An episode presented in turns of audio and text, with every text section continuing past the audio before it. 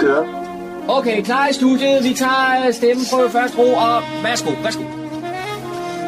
Du lytter til din egen radiomodtager. Fremragende, den er købt. Vi tager den, den her. Okay. Goddag, goddag, og rigtig hjertelig velkommen her til programmet, der hedder Morgenkrøden. Mit navn er Kurt Kammersgaard, og skal have fornøjelsen den næste par timers tid.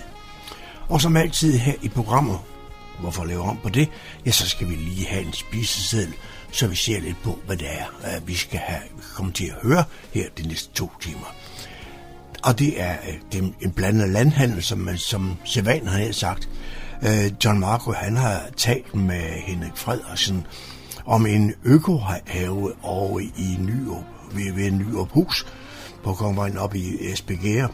Der skal vi høre lidt om, altså bare der med vindyrkning og altså kompensatering og jeg ved ikke hvad, økologiske grøntsager af alle slags. Det skal han fortælle noget om her også i udsendelsen. Hvad har vi så mere? Jo, John har også været ude før, da han har været en tur ude på Grønholdt flyveplads, hvor øh, det danske veteranklub, de holdt deres såkaldte madpakketur. Og, og der var så en masse, knap 50 procent på personer, skriver John Timmer her, fordelt på cirka 25 biler. Vi skal høre lidt udefra, hvad det er for noget. Det er i Brasmussen, der ejer autohallen ude ved lufthavnen derude, der er arrangør af det store øh, øh, træf, der er på Grønhold flyveplads. Blandt andet skal vi have, have, have talt med en, der har været med i løb, der gik fra Peking til Paris i 1900, øh, øh fra en bil fra 1926. Så øh, det, det, det, det er noget af, noget af en tur. Og så er øh, med lidt forsinkelse Ildsjælsprisen 2020. Den er blevet uddelt, og det blev den her i torsdags nede i Frivillig Center nede i, i Fredensborg, her i Fredensborg. Don han var med dernede og skulle høre lidt på, var lige en par taler dernede, og på Vester håndtryk er der sikkert også til sådan nogle øh, arrangementer. Det skal vi høre indslag for, og så skal vi selvfølgelig også have lokale nyheder. Daniel han har kigget på humleborg.dk og fundet nogle uh, lokale nyheder frem, som han også vil fortælle noget om i løbet af formiddagen. Derudover så, uh, ja, så er der motorstøj, fordi vi sidder med åbne vinduer, men så har vi også god musik. Velkommen til. God fornøjelse de næste to timer.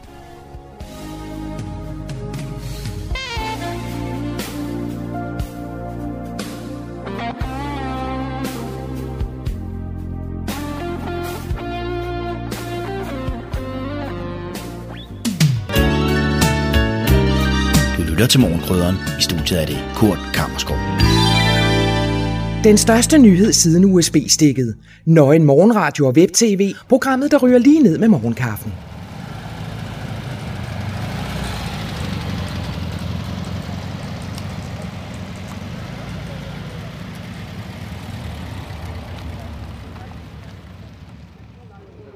Det er søndag den 30. maj, og nu har maj måned været rimelig regnfuld, men i dag søndag er vejret strålende, faktisk helt fantastisk godt.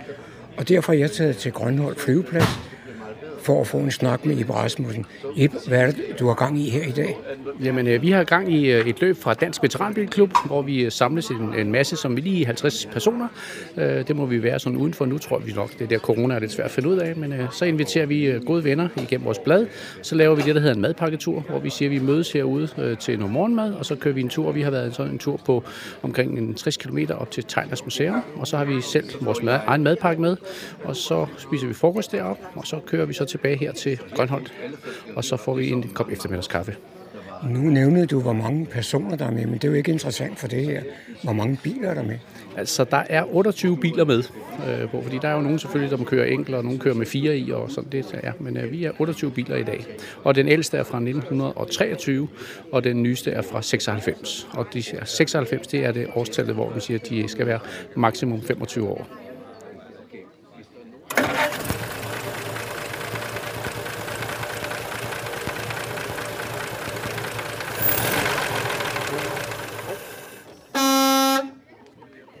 Så står jeg ved en ældre Pontiac, en, altså en amerikansk vogn fra 1926. Men grunden til, at jeg er stoppet op her, det er, at Claus Tulstrup, som er ejer og chauffør på den, har deltaget i noget af et, et, et, et løb. Claus, hvad er det, du har deltaget i? Jamen, jeg har deltaget i det, der er karakteriseret som øh, verdens hårdeste rallybil, eller rallyløb for gamle biler. Det er Peking-Paris-løbet, som går ja, fra Peking til Paris igennem øh, Kina, Mongoliet, Kazakhstan, Uzbekistan og Turkmenistan, Iran, Tyrkiet, øh, Grækenland, Italien, Frankrig. Øh, og det er et løb på 15.000 km, som man kører over 37 dage med 100 gamle biler, der deltager. Hvordan klarede øh, din bil så turen? Vi havde tre punkteringer. Vi havde en, øh, bladfjeder, der gik i stykker, og lidt vrøvl med en benzinpumpe. Ellers så havde vi ikke øh, nogen problemer med den overhovedet. Så den har klaret sig eksemplarisk. Og du havde heller ingen problemer med at finde vej? Nej, det foregår på den måde, at man, uh, turen er jo planlagt, så der er jo, bliver jo delt roadmaps ud på forhånd, hvor man får at vide, hvad man skal, hvor man skal dreje sig højre og venstre. Så havde vi jo GPS med også, det hjalp jo lidt på det. Så det var ikke... Det, det, den del er der ikke nogen udfordring. Jeg mener aldrig, jeg har hørt om det arrangement, altså Peking Paris. Hvor mange gange har det været kørt? Og jeg ved ikke lige, hvor mange gange det har været kørt, men det har været kørt første gang i 1907. Øh, der var det et vædemål mellem øh, nogle øh, officerer, øh, som, som vædede på, hvem der kunne komme hurtigst fra Peking til Paris i bil. Og det gjorde de i 1906, og i 1907 gennemførte det, og øh, i vinderen var en italiensk fyrste. Øh, så har der ikke, så har det ligget stille, men i, to, i 1997 der bliver det øh, taget op af en engelsk virksomhed, som arrangerer sådan nogle øh, rallyer af den type her. Og øh, de har så kørt det med jævne mellemrum siden da. Kører det typisk hver tredje eller fjerde år. Er det normalt for dig at, at deltage i sådan nogle øh, ekstremløb? Nej, jeg har ikke kørt et så ekstremt løb før, men jeg har da kørt nogle rallyer før fra tid til anden i gamle biler, og jeg kører også racerløb i historiske racerbiler. Men, men det her, det er det hårdeste racerløb, eller hårdeste rally, der findes for, for gamle biler. Hvor meget tid bruger du selv på, på gamle biler? Ja, jeg har et par stykker, øh, så der skal skrues lidt. De, øh, de holder, der, der er serviceintervallet er lidt anderledes end på en moderne bil. På sådan en bil her, der er serviceintervallet cirka 500 km. Så for 500 km, så skal den serviceres, skiftes olie og have fedt og den slags ting og sager. Det er jo ikke som en moderne bil, så det, det kræver nogle timer at holde den kørende.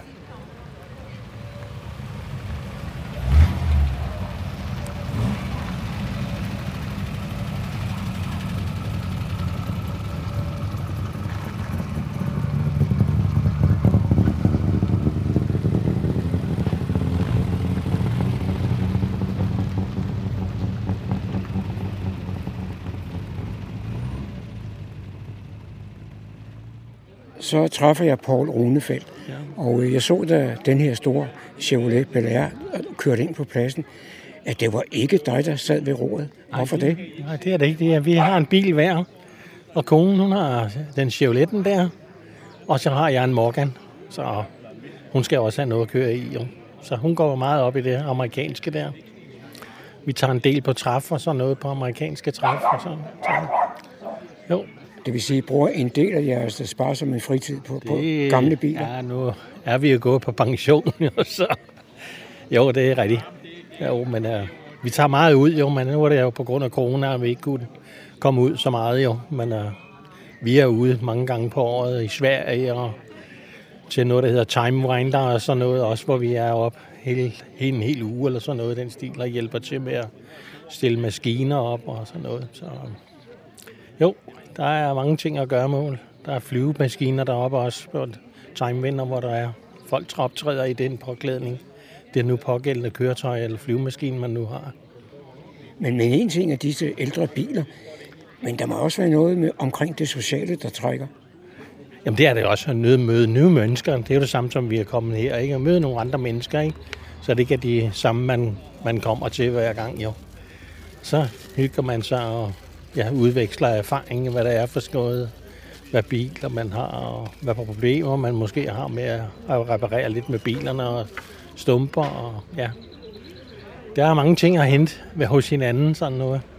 Og så også i dagligdagen snakke lidt om, jamen hvad skavanker har vi nu fået op i, i den alder, vi nu er i. Så jo,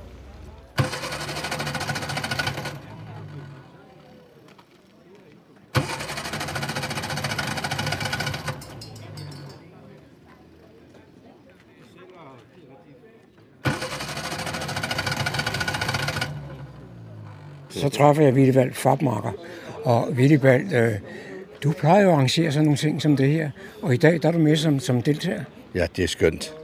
Det er skønt, for så kan man endelig kritisere alle dem, der normalt, dem man bliver normalt kritiseret fra. Så nej, det var rigtig, rigtig, var for det første en fantastisk flot dur.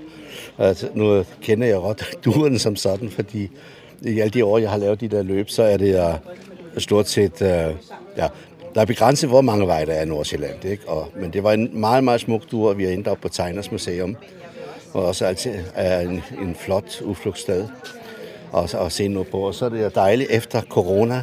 For første gang, det er faktisk første gang, vi er så mange mennesker samlet. Og øh, det er nu, øh, at det er ikke børnehaveklassen, så de er alle sammen stukket to gange. Så det er en, en stor befrielse for alle. Og så har jeg jo bemærket ved tidligere lejlighed, at du selv kører i en gammel Morris, men i dag kører du i noget, der egentlig ikke ligner en veteran. Ja, men det er bedst af, ja, det kan man godt sige, fordi den er moderne, den var forud sin tid. Det er en Miata. Den er i Europa bedre kendt som Mazda MX-5. Og det er en bil, som er faktisk nu 32 år gammel, den vi kører i. Så den er går faktisk næsten under veteranbil. Og øh, det er således, at da de lavede øh, den første, der kørte de rundt i øh, Kalifornien og, og regnede med, at der skulle være, de kunne nok sælge 5.000 af den bil. Men øh, da de så startede, så bliver det første år produceret 35.000. Og sjovt nok er de fleste sendt til Europa. Fordi markedet bliver, var faktisk bedre i Europa. Så derfor har vi nogle af de amerikanerbiler herover. Og jo er det den, i dag den mest solgte øh, øh, klassiske sportsvogn, der overhovedet findes. Så jeg ved ikke, altså, den er snart bygget, jeg ved ikke, hvor mange millioner. Og motoren er fra en Mazda 323 gearkasse og, og, og bagtøj, så det hele er så overdimensioneret i forhold til den 900 kilo, hvad den vejer. Det er ingenting. Så det er en stor fornøjelse, ligesom at køre go-kart.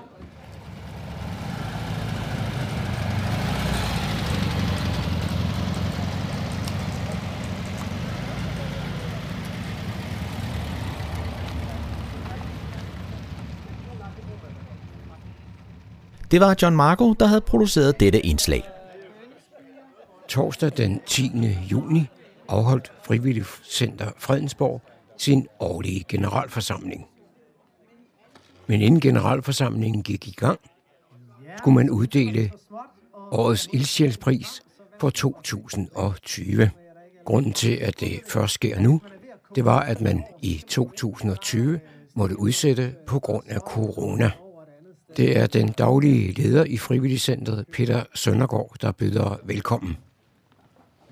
På vegne af bestyrelsen her i Frivilligcentret, så vil jeg, Peter Søndergaard, øh, daglig leder, gerne sige jer rigtig hjertelig velkommen på den her pragtfulde dag i vores pragtfulde have her til en udvidet generalforsamling. Og det er faktisk lang tid siden, der har været så mange til en generalforsamling. Så det synes jeg er fantastisk. Og måske er det også fordi, at vi har øh, mere på programmet i dag, inden en generalforsamling, at vi er så mange. Nemlig, vi skal starte med at se de otte nominerede til årets ildsjælspris 2020. Det skulle være uddelt i september. Det blev så aflyst. Det kan I godt regne ud hvorfor. Og så gør vi det i dag. Så det starter vi simpelthen med her. Øhm, det første tre kvarter går med det, og vi skal have fundet vores øh, vinder af årets ildsjælpris 2020. Så holder vi en øh, halv times pause, hvor man kan... Efter Peter Søndergaards velkomst går ordet videre til borgmester Thomas Lykke Pedersen, der her vil fortælle lidt om, hvad han forstår ved frivillighed. Ja, men øh, tak for ordet. og tak for, at jeg må være sammen med jer her i dag. Og det er jo dejligt, at vi sådan øh, langt om længe kan mødes igen på denne her måde. Ansigt til ansigt, i stedet for skærm til skærm, eller slet ikke. Øh, det her er jo det virkelige møde mellem mennesker af kød og blod, og det er jo bare noget særligt. Og det kan noget rigtigt, og det, synes, det ved jeg, at vi er enige om. Lidt om, øh, lige om lidt skal jeg afsløre, hvem der bliver kåret som årets ildsjæl, og det glæder jeg mig til, men jeg vil holde øh, spændingen øh, ved lige lidt endnu. For jeg synes, det er vigtigt at sige, at jeg ved, ved at disse mange måneder, alt for mange måneder med nedlukninger, restriktioner, har været rigtig svær og bøvlet.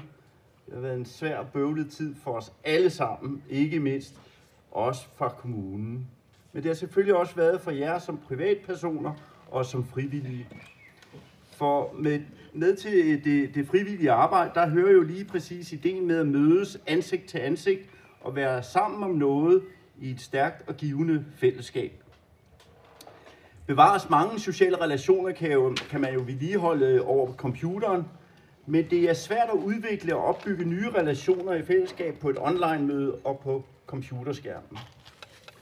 Jeg tror der, derfor også, at mange af jer også har oplevet, at det er sværere at bygge tillid og fortrolighed, hvis man ikke mødes og ser hinanden i øjnene.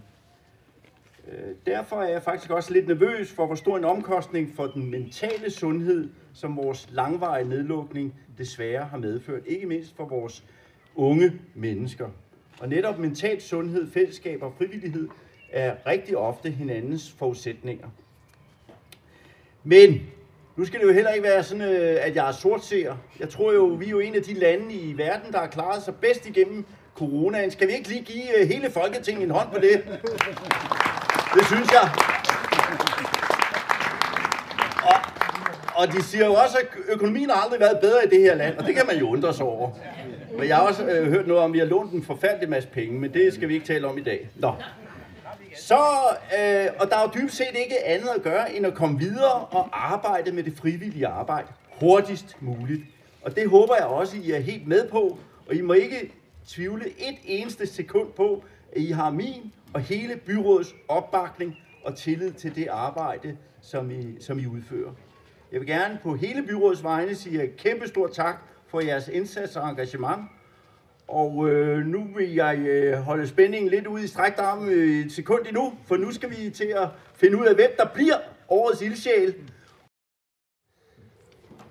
Så er det konstitueret formand Kjell Kravlund, der går til mikrofonen. Ja, jeg er her jo som, hvad skal vi sige, vikarformand, øh, konstitueret formand, og øh, jeg vil også gerne sige et par ord til introduktionen her. Det vi er i gang med, det er jo et hængeparti fra, fra sidste år, og øh, der blev det ikke uddelt. Vi nåede det jo ikke på grund af coronaen. Vi var ellers lige klar til at holde frivillig fredag. Vi havde udvalgt, øh, hvem det skulle have det, øh, men nåede ikke at afholde det. Vi har i dag øh, et øh, stærkt felt af nominerede. Vi har otte nominerede øh, personer eller organisationer, grupper. Øh, og øh, vinderen får jo, ud over æren, også en gavesjek på 5.000 kroner. Øh, Frivillige Centers bestyrelse har æren af, og også den meget vanskelige opgave at vælge den, der skal have prisen. Det er ikke nogen let beslutning. Det har der heller ikke været i år. Men det er jo det, man kalder en positiv udfordring. Det, som er lagt til grund, er, ildsjælsprisen skal ses som en påskørelse til en organisation eller privatperson, der har gjort noget særligt for det frivillige sociale arbejde. Det skal være et skulderkalap for en særlig indsats. Har skabt opmærksomhed omkring det frivillige sociale arbejde, har fremmet samarbejdet på tværs af arbejdet i den frivillige verden, er en rollemodel, og med sit virke har øget interessen for det frivillige sociale arbejde. Har motiveret og højnet interessen for det frivillige sociale arbejde. Store krav, men vi har altså otte rigtig gode kandidater. Og jeg vil øh, bede de nominerede om at komme herop. Jeg nævner øh, hver enkelt, øh, men så vil jeg bede, at man alle sammen kommer herop. Og nu åbner Thomas Kumulutten, og spændingen er på vej til at blive udløst. Og årets ildsjæl 2020 er Kirsten Brandt.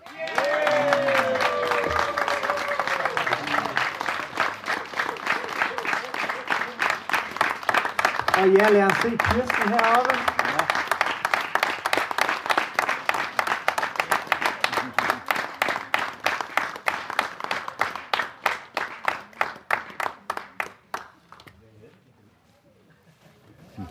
Og bestyrelsen her i Frivilligcenteret, de har øh, en lille begrundelse. Kirsten, og så kan du, hvis du vil, så kan du få ordet bagefter.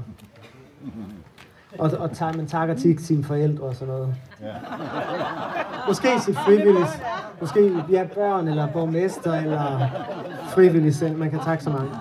Nå, men i hvert fald, bestyrelsen i Frivilligcenteret har i deres valg lagt vægt på, at Kirsten Brandt har evnen og viljen til at skabe fællesskab i de fællesskaber, hun deltager i. Med Kirsten i nærheden er der en stor mulighed for at blive set og rummet og ikke blive væk i mængden. I kampen mod ensomhed er Kirsten en foregangskvinde i vores kommune.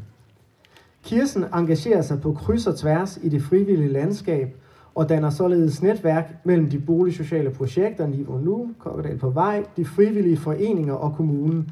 Også imellem kulturel frivillighed, social frivillighed og politisk frivillighed. Så et stort og velfortjent tillykke til Kirsten fra Frivilligcenteret. Og nu får Kirsten lidt flere gaver og øh, en, en stor check, og mens hun gør det, så synes jeg, vi skal give hende en hånd.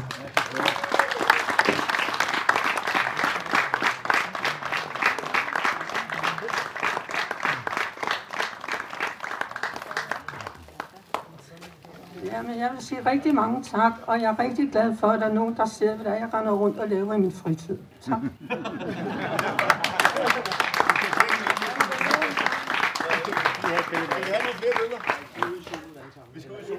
Så står jeg sammen med vinderen af årets Ildstjælspris 2020, Kirsten Brandt. Og Kirsten, det er noget af et generalieblad, du har. Du har involveret dig i rigtig meget. Ja, men altså, jeg har også levet og boet i og arbejdet i Karlebo i 73, siden 73. Og så, jeg kan ikke lade være med at blande mig. Og, altså, uretfærdighed, det er i hvert fald noget, jeg slet ikke kan tage. Så jeg prøver på at hjælpe der, hvor jeg kan, fordi folk skal behandles retfærdigt. Uanset om jeg kan lide dem eller ej. Nu kan jeg ikke huske, hvornår du og jeg krydsede klinger første gang, men det er i hvert fald mindst 15, måske 20 år siden. Ja, det var nede på husforeningen, nede i Kokkedal. Ja, det er muligt. Ja. Og så har vi også mødtes over Også på, i på skole. børnehaven. Ja, børnehave og ja, skole. da vi sang sammen med institutionerne. Vi havde en fællesdag, hvor vi sang alle sammen. Ja, det er rigtigt. Og nu har du fået prisen. Skal du så hjem og slappe af og, og stoppe med det frivillige arbejde? Nej, det kan jeg godt love dig. Så nu skal jeg have mig en cykel, så jeg kan komme rundt og blive mere mobil. Fordi jeg fik også et nyt knæ sidste år. Og når man ikke kunne komme ned og træne, så er det ikke ret meget, hvad man kan gøre derhjemme alene til. Det virker ikke rigtigt i hvert fald. Så, så Men der, der er stadigvæk lidt gejst, og du skal fortsætte det her. ja, folk slipper ikke så let fra mig. Rigtig hjerteligt tillykke. tak skal du have. Det var John Marco, der havde produceret dette indslag. Jeg er taget til Grønhold øh, flyveplads, og her træffer jeg Sira. Og Sira, du har lovet at vise mig noget. Hvad, hvad er det, du vil vise mig? Jeg vil vise dig nogle af de klinodier, vil jeg kalde det, som jeg efterhånden har samlet sammen. Øh, min mand i Rasmussen har jo autohandlen her, øh, som yder alle mulige services for veteranbiler eller veterankøretøjer. Vi har opbevaring, værksted og salg af veterankøretøjer. Og i tilknytning til det har jeg så samlet øh, tøj og accessories, så vi kan klæde dem på, der skal ud og køre og gerne vil være klædt, så de passer tidstypisk og stilartmæssigt til deres køretøjer. Øh, vi synes selv, det er så morsomt, at vi kommer ud og passer til vores biler. Øh, så jeg fik købt en hel masse til mig selv øh, og til min mand, og det begyndte at hobe sig op, og så synes vi, at vi ville gerne give et spark til, øh, at andre også kunne komme i gang med at, at klæde sig på. Øh, det er de rigtig gode til i England og i Sverige, men det er ikke så meget, at danskerne tør at våge sig ud i det der.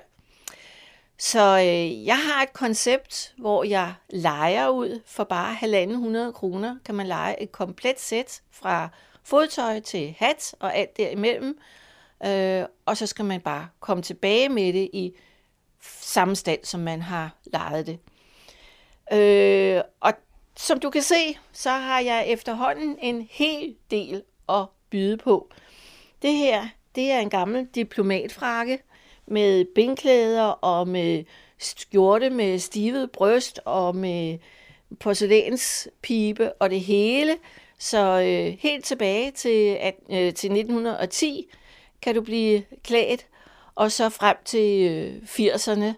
Øh, du Men, kan- men, men har man virkelig kunne køre bil i den montering? Jo, jo, fordi der kørte man jo som man kørte hestevogn. Altså de biler, der var dengang Ford T øh, og den slags, de var jo ligesom hestevogne, bare med en motor på.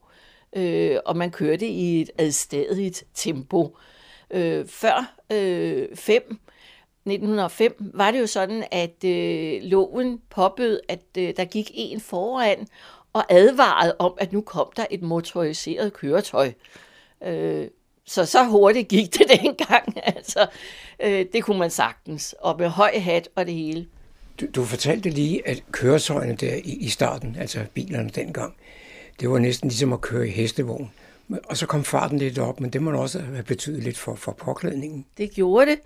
Øh, for øh, herrenes vedkommende, der blev det jo så med læderkyser og med Googles øh, på, de her sådan, øh, briller, der er indfattet i elastik. Øh, og man fik de her læder øh, kørefrakker og store, store handsker, der havde vindskærme op omkring ærmene. Øh, for kvinderne, der betød det, at man, som jeg viser dig her, fik tørklæder monteret på deres store stråhatte, så de kunne bindes ned under hagen og holdes fast. Og så fik man altså cotton coats, øh, kørefrakker, øh, blev meget moderne øh, at have på der, øh, da der kom lidt mere fart på køretøjerne. Sidste år, altså 2020, og i år 2021, er jo præget af en pandemi. Men sådan noget har man jo oplevet tidligere. Ja, øh, med i det her med at, at kunne klæde folk øh, på, så de passer til tiden, er jeg begyndt at læse rigtig meget historie.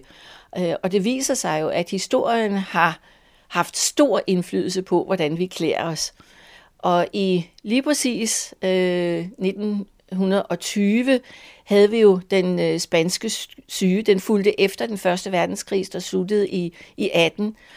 Øh, og øh, når man læser øh, historien fra den gang, kan man se, at det var faktisk nøjagtigt de samme hjælpemidler, man greb til dengang. Øh, regeringen gik ind og lukkede skoler og forbød øh, forsamlinger, og øh, man begyndte at gå med handsker. Øh, dengang var det mest pøblen, der døde af øh, den spanske syge, og det var mest øh, den øvre klasse, der så øh, iførte sig handsker, både damer og herrer, øh, for ikke at blive smittet af at røre ved ting, som de syge havde rørt ved. Og den mode holdt sig så helt oppe i 60'erne. Øh, så forsvandt den, og nu kan vi så se, nu bliver vi så smittet, fordi vi ikke går med handsker mere. Nu er det jo ikke øh, nyt for mig, som efterhånden er ved at være en voksen mand, at kvinder er pyntesyge. Og det er der nogle eksempler på her i, i din samling af beklædningsgenstande. Men øh, herrene kan jo også være med. Ja, ja, jeg vil jo altså godt sige, at jeg savner lidt, øh, at man er så pyntesyg, som man har været på kvindesiden også. Øh, med de ting, jeg har her, der, der, det vidner jo virkelig om, at man var mere pyntesyg. Øh, Øh, man gik jo ikke uden for en dør, uden at have hat og handsker på, øh, og som jeg sagde før, det holdt sig helt op i 60'erne. Men når det er sagt, når du går tilbage i tiden, så er der altså mere accessory til herrene, end der var på damesiden. Øh, og det går lige fra sokkeholdere og øh, så hele vejen op til, øh, til øh, slips, butterflies, øh, manchetknapper, øh, hatte. De hatte, jeg har, er jo øh, mindst lige så flotte som damernes hatte øh, i deres detaljer og sådan noget. Så jo, der var meget pyntesyge på herresiden, øh, i hvert fald hvis man kom op i de højere sociale lag. Du nævnte lige ordet manchetknapper, og det er jo ikke så mange, jeg ser i dag, der benytter sig af, af, den beklædningsgenstand eller pyntegenstand. Og det, jeg husker mest, det var, det var sådan et lille stykke enten sølv øh, eller guld, man, man satte der ved, ved håndledet på, på sin skjorte. Men jeg formoder, når det nu er gamle biler, man taler om, så har der også været manchetknapper med, med de forskellige firma, øh, firmaers logoer. Ja, øh, det er især, øh, er der meget enten sportsvogne eller rigtige veteranbiler, der er på manchetknapperne. Og ofte øh, går det så igen på slipsenålen. Så det var slet ikke øh, ualmindeligt, at man købte et sæt, der bestod af manchetknap og slipsenål, som passede sammen. For mig der er det også nemt nok at forstå, at man kan genanvende beklædningsgenstande, kjoler og jakker og sådan noget. Og især hvis man har haft det held at få dem renset. Men nu har du en stor samling øh, fodtøj her. Ja. Hvad, hvad siger folk til at genbruge andres øh, fodtøj? Det, øh, især herrene er ikke helt så vilde med det. Øh, jeg har nogle meget fine eksemplarer i, i sko, øh, og, og der falder damerne altså mere for det der med, når der er et mærke, eller når det lige er sådan, så det matcher øh, en bestemt beklædningsgenstand, øh, så ser de mindre på det. Og vi spritter selvfølgelig af. Øh, vi spritter jo af, ligesom vi gør med alt muligt andet, men vi spritter selvfølgelig også skoene af, inden at de bliver taget i anvendelse. Og mange af dem her, det er jo øh, selskabssko og sådan noget, så de har ikke været brugt ret meget. Øh, så det der med, at de har formet sig efter foden, det, det er meget få, der har det, haft anledning til det. Men jeg har helt fra scooterstøvler og til ridestøvler og galoscher, øh, når vi taler herresko. Så øh, de kan bare komme an, kan de. Jeg kan jo se på det hjørne, vi står ved nu, altså det, der handler mest om herrenes beklædning. Udover beklædningen, så er der jo også en hel masse, jeg, jeg vil fristes til at kalde det ting lidt sammen, altså ting fra tiden. Ja, altså øh, jeg kalder det her område for herreværelset, og øh, det er klart, en del af det her er ikke beklædning, som man sådan kan øh, tage på sig. Det er mere for at give stemningen her. Øh, og jeg kan se på glimtet i dit øje, at du øh, også ser på de erotiske spillekort, som er med til at, at give stemningen her. Jeg har også øh, bogen af Jan Guillot om Dandy, øh, som handler om 20'ernes øh, beklædning, øh, og mine stivede øh, løse graveflipper er heller ikke noget, jeg regner med, der er nogen, der vil tage på i dag. Så det er ting, der er med til at, at danne en stemning her. Men det er klart, at det er noget, man gerne øh, må tage med i leje, øh, hvis man skal ud og udstille øh, og, og skal have en stemning frem. Øh, du fortalte på et tidspunkt, at øh, danskerne ikke er så meget for at, at meje sig ud, som vi kunne kalde det. Det må jo også betyde, at mange af disse beklædningsgenstande er blevet kasseret i årenes løb. Hvordan får du fat i noget nyt? Jamen, det har du fuldstændig ret i, og det er faktisk ret morsomt, at øh, det er svært at få fat i herretøj, det er nemmere at få fat i dametøj. Øh, jeg har en teori om, at øh, hvis vi damer, vi vokser ud af vores tøj, så hænger vi det bagerst i øh, klædeskabet og tænker, jeg kommer nok ned i størrelse 36 igen på et eller andet tidspunkt. Øh, og hvis jeg så er så heldig at få fat i et dødsbo eller sådan noget, så hænger de der fine kjoler fra forgangen tid helt tilbage i, i, øh, i klædeskabet. Herrene, de bruger det til det er øh, enten for småt eller slidt op, og så bliver det smidt ud, og så køber man noget nyt. Så det er meget svært at få fat i, i herretøj. Men jeg har været heldig, at øh, der har været venner og bekendte, der kommer og forærer mig, når øh, øh, en forældre eller sådan enten dør eller skal på plejehjem. Og så øh, er jeg hyppig gæst hos alle genbrugsbutikker, øh, og de kender mig efterhånden, og er meget søde til at sige, jeg tror lige, vi har noget, der passer dig her. Så øh, jeg får efterhånden sådan en berøringsflade, der, øh, der hjælper mig på vej. Nu føler jeg mig jo lidt fristet til at spørge, hvor længe du har kørt firmaet her, og hvor stor interessen er for at lege eller ligefrem købe dine ting.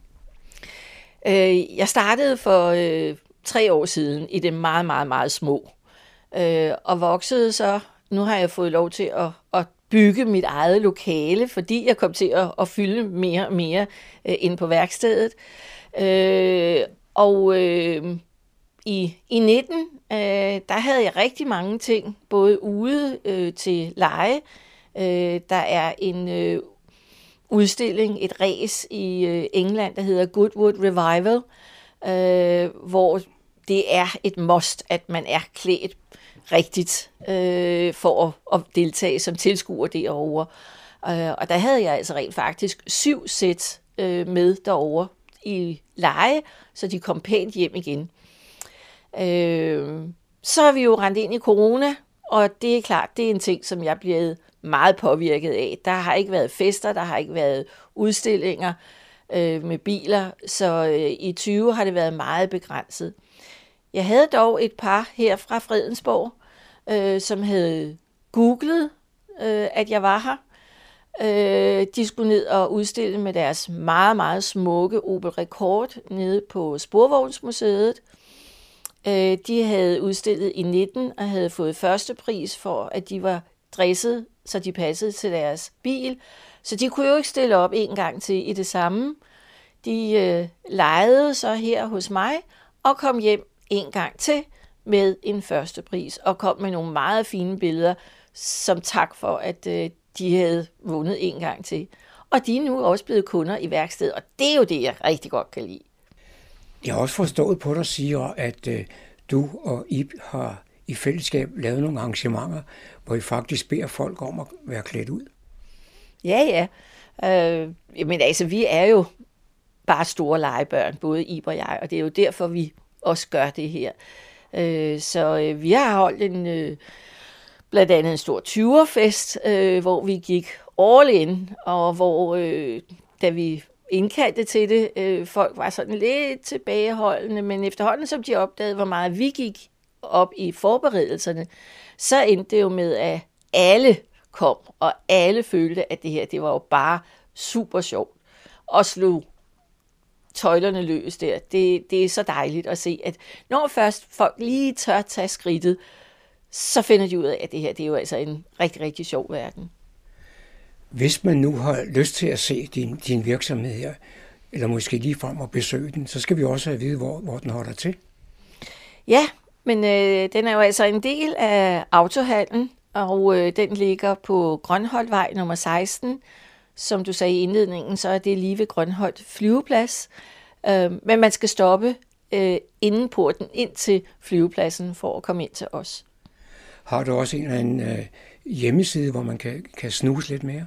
Ja, det har jeg, men igen, så er jeg en del af autohallen, så det er autohallen.one, og der har jeg så et par sider derinde, som er tilegnet til Siras Vintage Shop.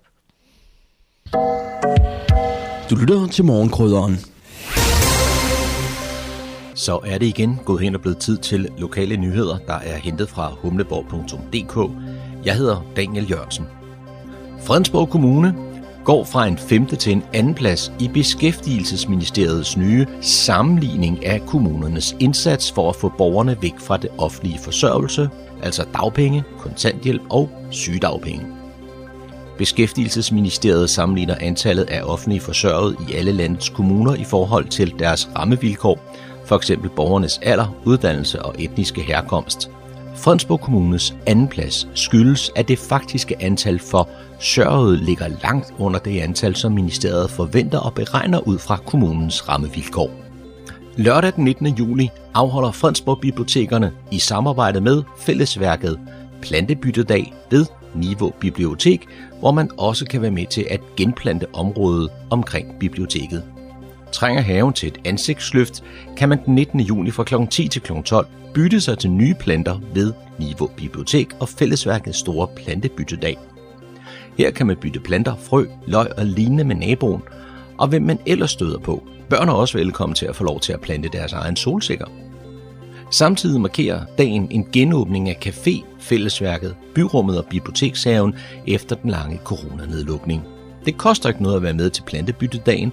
Hvis man bliver tørstig, giver Café Fællesværket en kop kaffe eller et glas juice. Oplev en humoristisk og glædespredende cabaret på Kulturstationen i Humlebæk lørdag den 19. juni kl. 19.30, hvor man kan lære Benny Andersen som person og hans uimodståelige viser bedre at kende i forestillingen Livet er ikke det værste, man har. Forestillingen fremføres af teateret Optimis, hvor Benny lader publikum se vores mest populære digter og hans eminente viser gennem nye briller. Kabareten er bygget kronologisk op om Benny Andersens liv og karriere, og i høj grad totalt gennem hans egen erindringer, prosestykker og digte. Der bestilles billetter gennem www.teaterbilletter.dk. Der er gratis fællesang for alle, der lægger vejen forbi det grønne område ved Niveau Bibliotek og Bymitte, tirsdag den 22. juni kl. 17-18. Det sker i anledning af midsommeren, fortæller Lise Åsen Grundet fra Fredensborg Musikskole.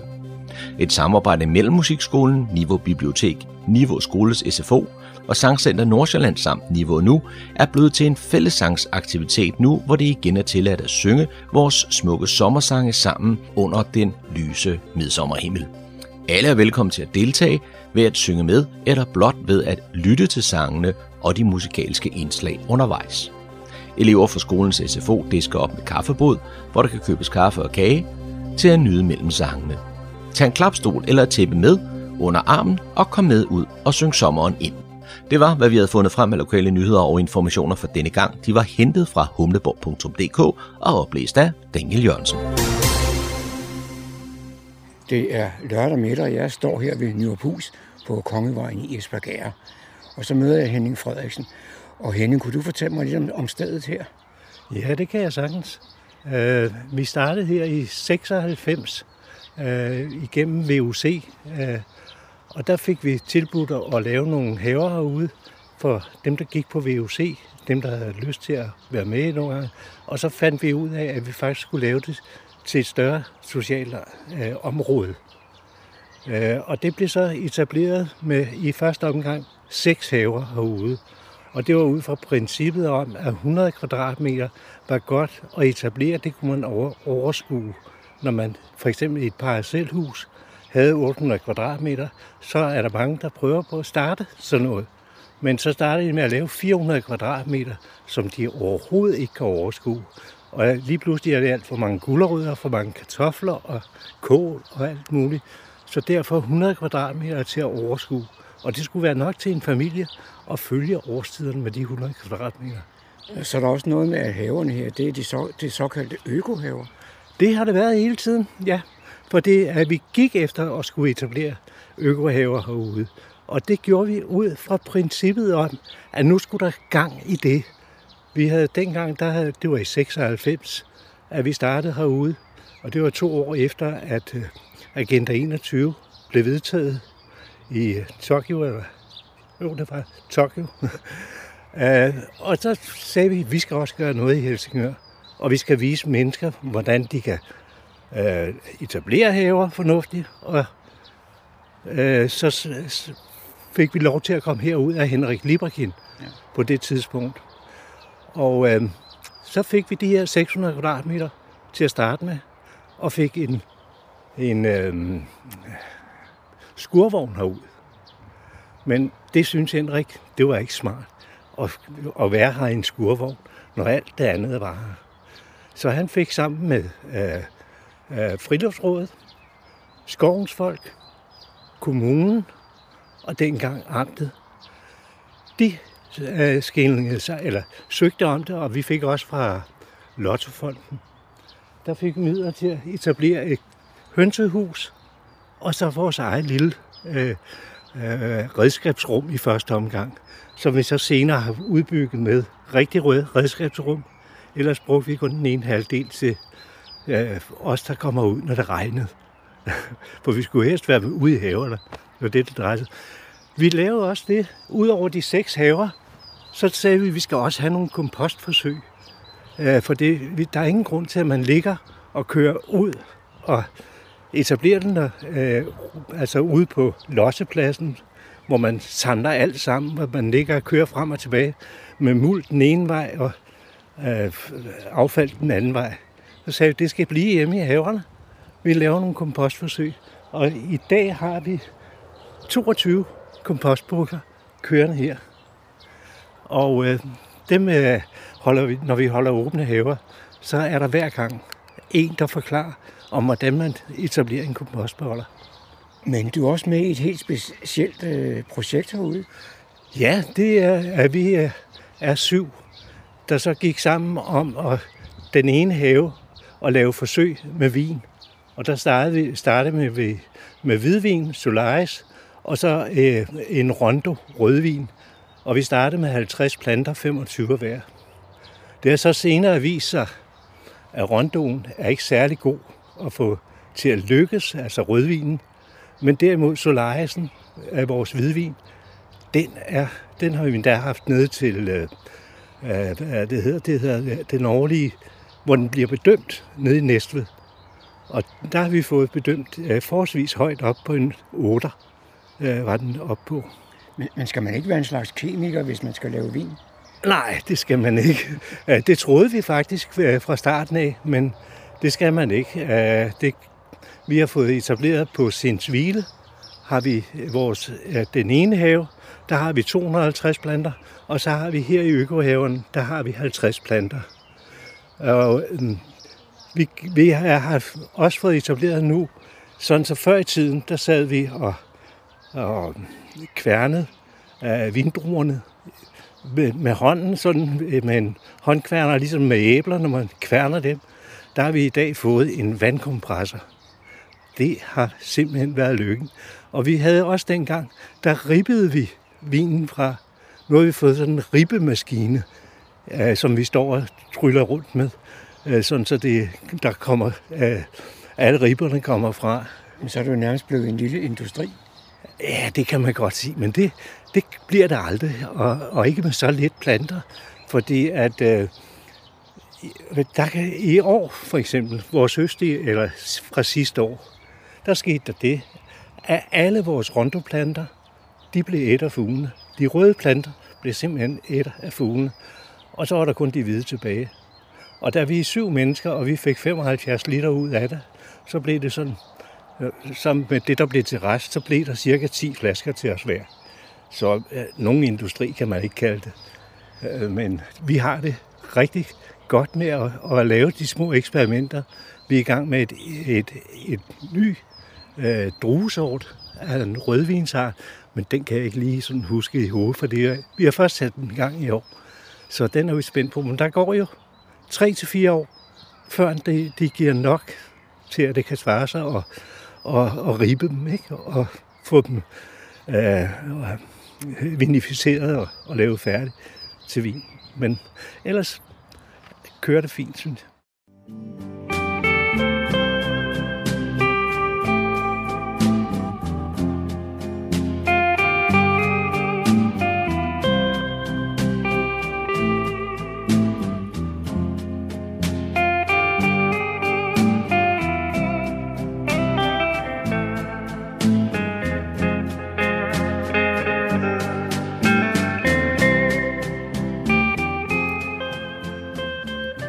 Disse toner fortæller os, at vi er nået til afslutningen på denne uges udgave af programmet, der hedder Morgenkrøden. Her fra redaktionen, som består af undertegnet, jeg hedder Kurt Kammersgaard. Ja, der siger jeg tak for nu, og på genhør en anden god gang.